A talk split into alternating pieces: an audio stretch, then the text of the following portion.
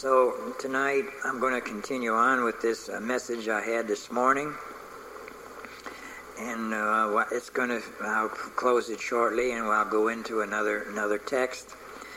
But uh, if you turn to Romans, uh, the first chapter of Romans now, that's where we had left off this morning, and look at verse 19. The first chapter of Romans, verse 19.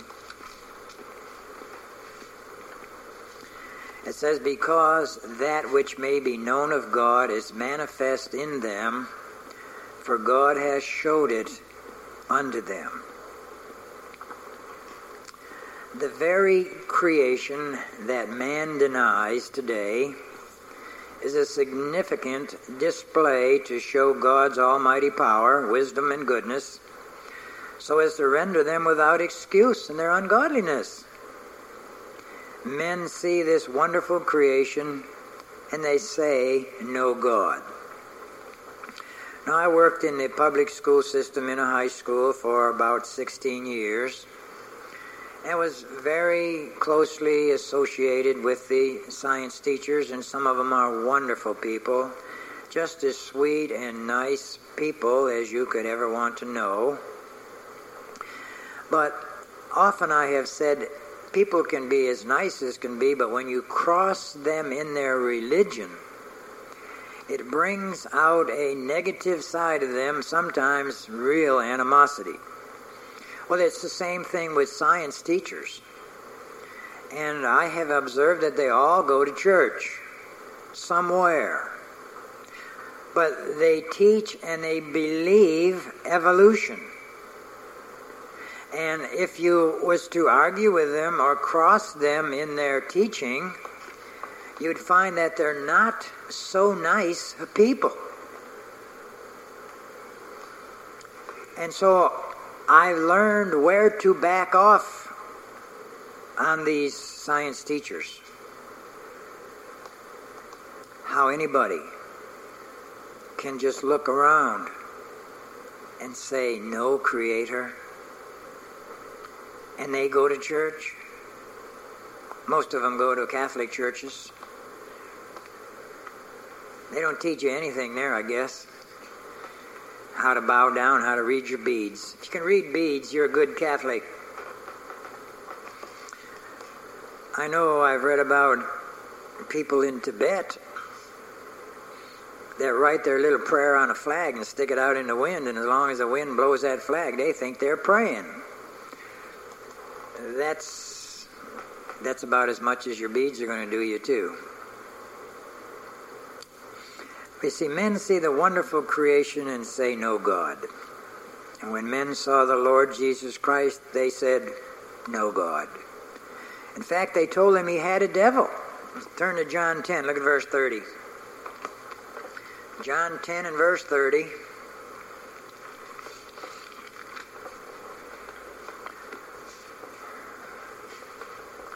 Well, this, when our Lord says this, I guess they would scratch their head.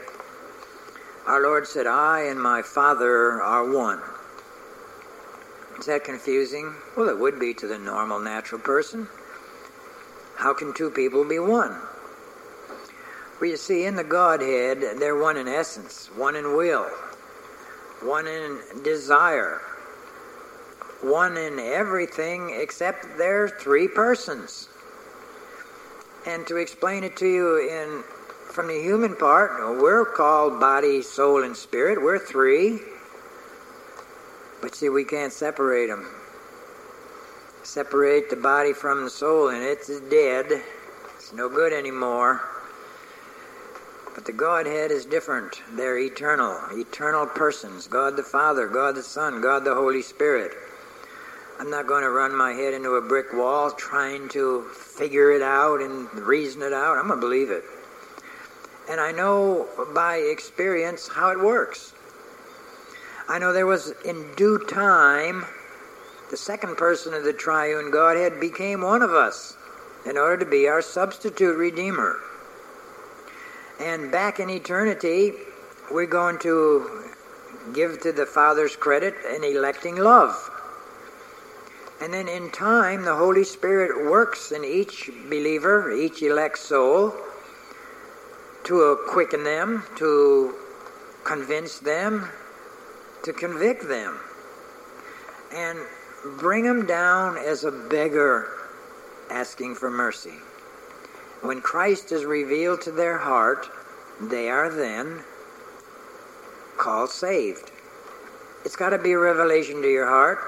It's not anything that you can uh, draw up on a drawing board or have somebody give to you or tell you to say this and you're saved. You won't know that you've had electing love or been saved until the Lord Jesus Christ is revealed to your heart as yours. Now, God is not held in any mold to do it any particular way for any any people. But God does it. He lets you know that Christ died for you. All right, we just read verse 30. I and my Father are one, one in essence, particularly. Then the Jews took up stones again to stone him. They must carry these rocks around in a little cart behind them, and whenever the opportunity would avail, they reach down and go for the stones to stone him. And Jesus answered them, Many good works have I showed you from my Father. For which of those works do you stone me for? Why, For which of these works do you stone me? The Jews answered him, saying, For good work we stone thee not, but for blasphemy. And because that thou, being a man, makest thyself God. Well, you see, the normal, natural human being cannot understand that. They do not understand that God made himself man. See, they can't understand that man can be made God, which was the Lord Jesus Christ, but the reverse of that, that God could be made a man, is even more mysterious. In fact, over in the book of Timothy, it says, Great is the mystery of godliness. Let's look at that. I think it's in 2 Timothy. Uh, 2 Timothy uh, 3. Uh, no. Maybe it's 1 Timothy. Let me see. Yeah, 1 Timothy 3.16. 1 Timothy 3.16 and without controversy. Great is the mystery of godliness. That's God becoming man. God was manifest in the flesh. There's your answer. He was justified in the Spirit, seen of angels, preached unto the Gentiles, believed on in the world, and received up into glory, and is still being believed on in the world. And while he's there in glory, he makes intercession for believers here in the wilderness. Just what you see around you is enough to leave everyone without excuse. Birds, bees, flowers, fish, sun, moon, stars, dogs, cats, horses, cows, people. What you see is what God gave us, what God made, what God created. The Bible says, and that leaves us without excuse. But you see, the fallen nature of man can will to deny God, but must be influenced by God's Spirit to know God. Once the grace of God has opened your understanding, give diligence to secure your soul. Now you're a candidate for salvation. And he says, don't forget. Forgetting is the easy way. Diligence will include labor, hard work, and much sacrifice of much that you call pleasure and profit. And just what price can you put on eternal life and happiness? Turn to Mark 8. Look at verse 36. Mark 8 36.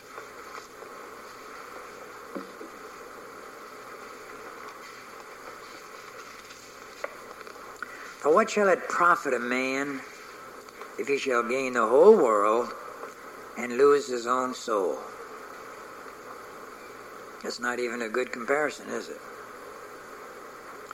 What if he would have said, What shall it profit a man if he uh, wins the lottery and then loses his soul? Well, you know what? 99% of Americans would favor winning the lottery and taking their chances. But our Lord doesn't go to anything as little as that.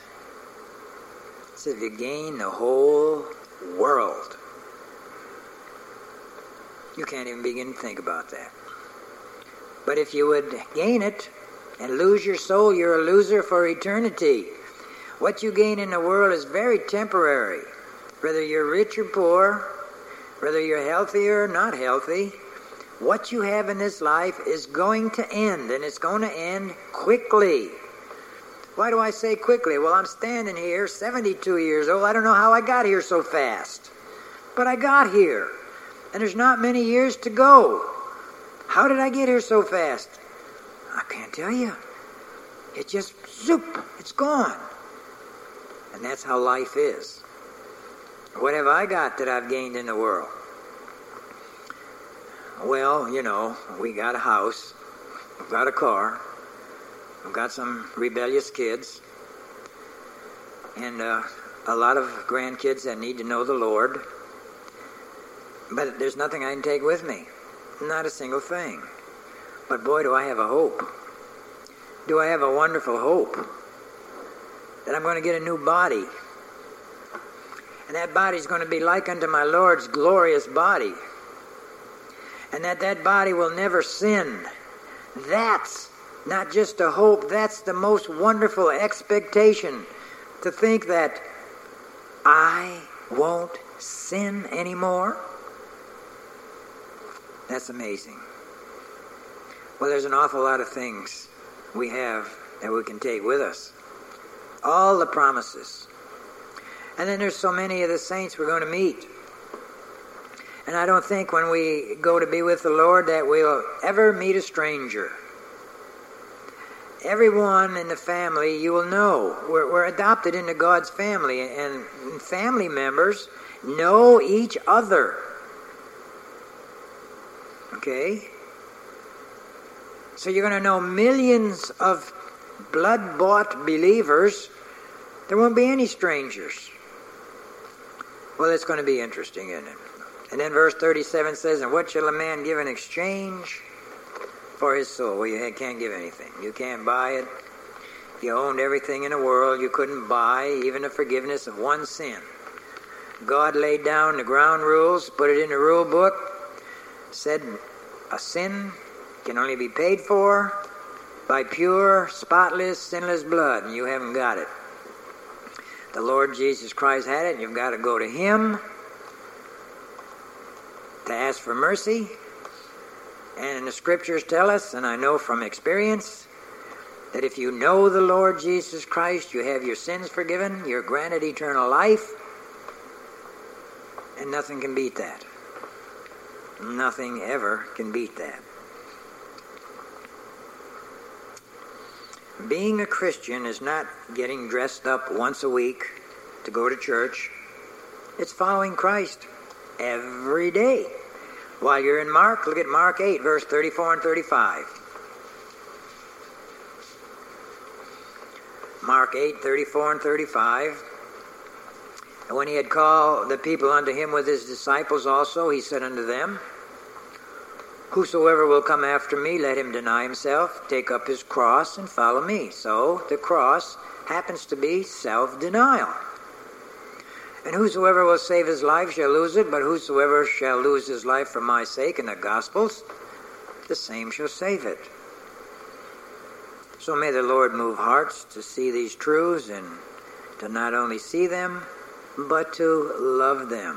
Why do you have to love them? Let me show you. Second Thessalonians 2.10. Second Thessalonians 2.10. This is serious. This verse is going to tell you not if you know the truth, but you must have a love of the truth. Okay? Well, let's start reading with verse 8, talking about when the Antichrist will be revealed. And then shall that wicked be revealed, whom the Lord shall consume with the spirit of his mouth. You see, he don't consume him immediately when he's revealed. Then we've got to go to the end of the tribulation. We've got to go to the end of the story, to the back of the Bible, and see where the Lord Jesus Christ cast him into the lake of fire. But this wicked person will be revealed and will have much control of the world and his world systems for some time. So that's why it says, And then shall that wicked be revealed, whom the Lord shall consume with the spirit of his mouth and shall destroy with the brightness of his coming. Even him whose coming is after the working of Satan with all power and signs and lying wonders. So when Antichrist does appear on the scene on this earth, it's going to be as if God himself was the one appearing. He's going to have many deceivable wonders to fool the people. And verse 10 says, And with all deceivableness of unrighteousness in them that perish, and here's the reason because they receive not the love of the truth that they might be saved. Wow. Just because they didn't have a love of the truth. Well, you see, some of this truth has to do with what God's Holy Spirit teaches you about yourself. Now, nowhere in the school system or any other systems that I know do they tell you, take the blame, see yourself guilty, see yourself unworthy, see yourself without strength and without hope. You see, that's what the Bible teaches God's people. And they not only learn it, but they feel it, they know it experimentally. They know all about the deceivableness of that heart that's wicked and deceitful above all things. They know what a depraved nature is. But you're not going to learn that in school. Never the normal, natural person never comes to know about themselves. But when God's Holy Spirit teaches you, that's part of the truth that you love. Because that brings you down to the feet of the Lord Jesus Christ where you can sincerely ask for mercy. I know from experience that you can ask for mercy over and over and over again, but it's not sincere. Our hearts deceive us.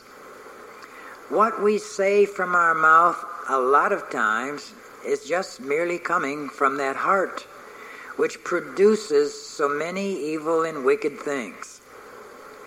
But when from our mouth proceeds that which the Holy Spirit gives us utterance, then it's sincere. And I've often thought I have never had very many sincere moments in my whole life. But I know there was one moment when I cried unto the Lord for mercy and asked Him to take me out if He wasn't going to save me. I knew I deserved to go to hell and I would be nothing but a stumbling block to those I loved if I stayed around. And that, as I look back, was the end of my rope. It was then that Christ spoke to my heart and said, I died for you.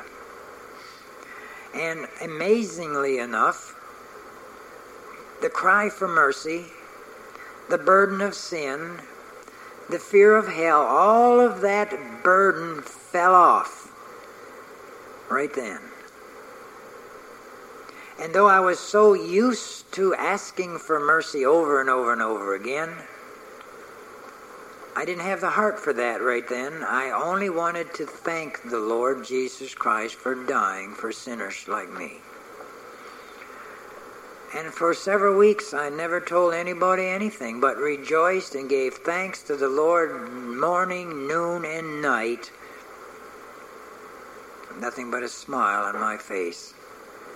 There's therefore now no condemnation to them which are in Christ Jesus, who walk after the Spirit, not after the flesh. Wow, salvation is so great. Well, let me start a little message here, seeing we just finished that other one. A stranger and a pilgrim. Isn't that an amazing picture of God's people? Of all people that should be at home, should have everything going for them, have everything nice and easy. That that's the picture of God's people, a stranger and a pilgrim. Let's turn over to Hebrews 11.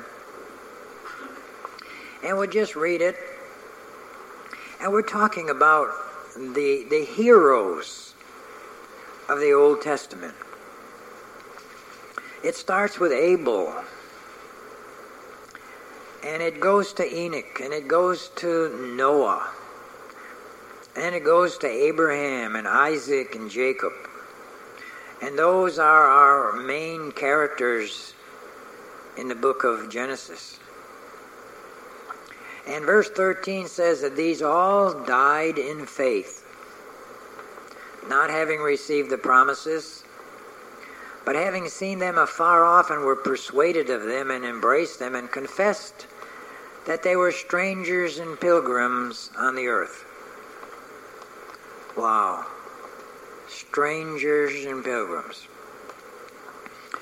What do you teach your child? Don't talk to strangers. Well, they wouldn't know what a pilgrim was. You know, we have a marvelous book that most of God's people are familiar with called Pilgrim's Progress. And the rest of the world hasn't got the slightest idea what it's about. They think you're going to take you back to Plymouth Rock. A bunch of people coming over on the Mayflower, they call them pilgrims. But you see, that's not what a pilgrim is. A real pilgrim is one who's launched out into the world.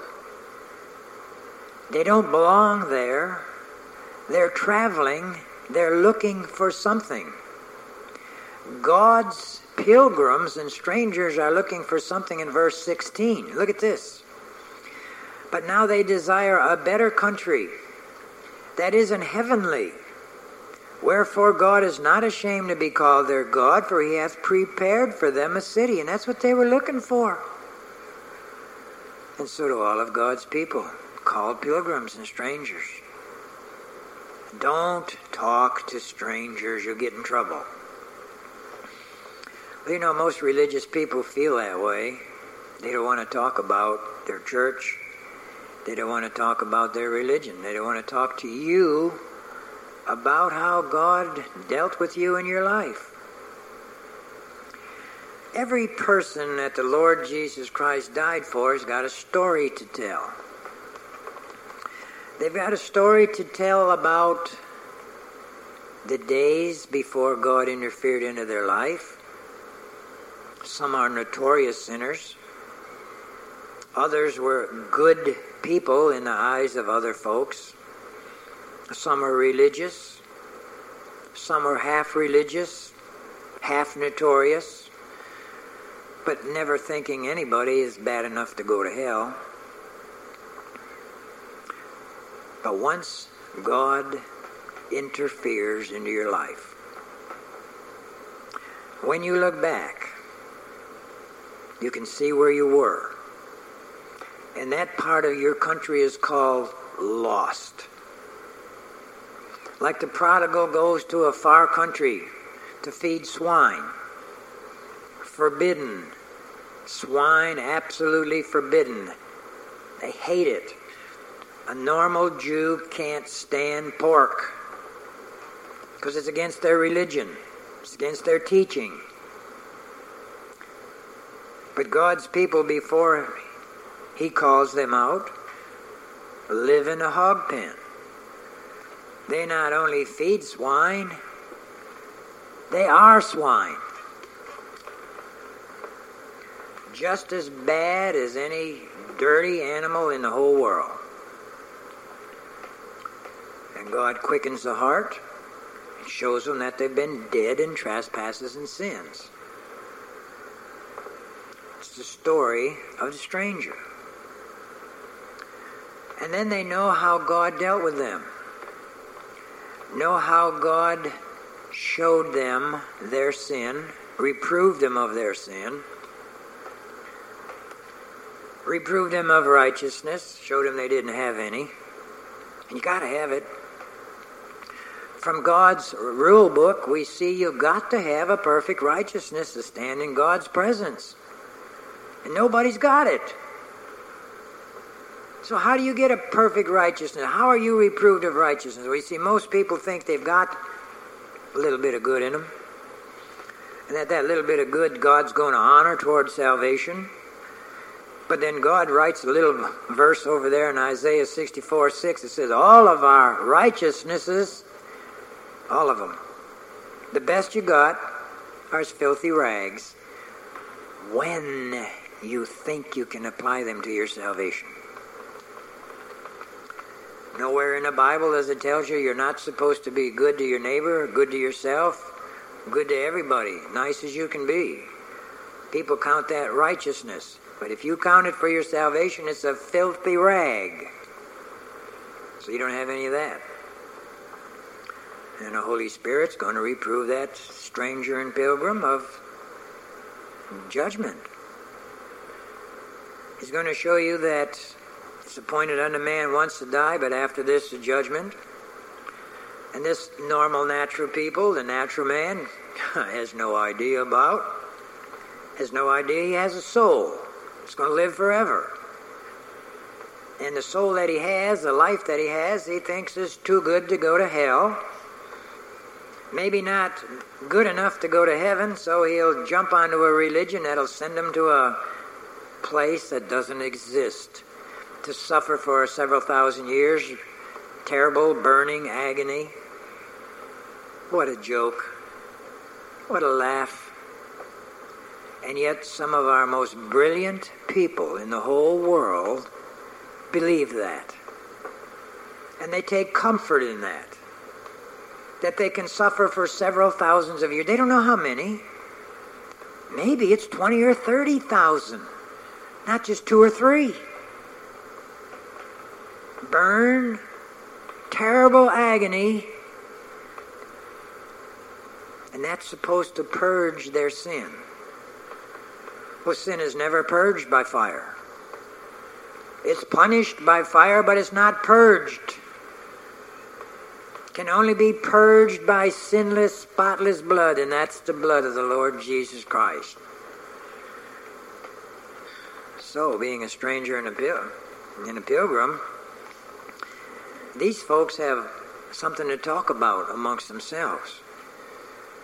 But the normal person not supposed to talk to a stranger.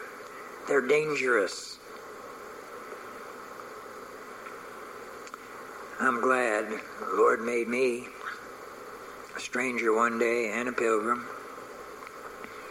A pilgrim travels. He's always on a go and I left from New York to come down to Louisiana to hear the gospel, to come to Christ. I knew I was lost. The Lord had showed that to me so clearly. Spoke to my heart and said, You are a lost sinner. You see, that doesn't happen to very many people. Very few people that I have ever, ever talked to have had it so plainly spoken to them that they were lost. And I remained lost until that same voice that spoke to my heart about being lost told me that the Lord Jesus Christ died for me. That's what salvation's all about. Coming to Christ and don't quit coming until He speaks peace to your heart. Well, our time is running out, so we'll save that message for the next time. Strangers and pilgrims, we haven't even started it. The Lord Jesus Christ invites people, He does the inviting. When He says, Come unto me, all ye that labor and are heavy laden, He means it. When we read this morning over in uh, uh, was it Exodus 4, Deuteronomy 4. The Lord said, If you seek me, you'll find me if you search for me with all your heart. Jeremiah 29 also says the same 29:13 Ye shall search for me and ye shall find me when you search for me with all your heart. So it's serious. No playing around. No half-hearted wait until next Wednesday or wait till next Sunday to get religious. Start crying unto the Lord Jesus Christ now. Don't quit till he speaks peace to your heart. Let's bow our heads. Father, we ask thy blessing upon our reading of thy word tonight and upon the study. The few that are here, that thou will have blessed their hearts. These young people, that thou will stick the arrow of conviction into their heart. Oh, make them an awakened sinner. Make them to have spiritual thoughts, eternal thoughts. These are precious children. Lord, work in their hearts. Bless each one that's here, each family represented, each home represented, and those who hear by tape. We ask in the name of our Lord Jesus. Amen.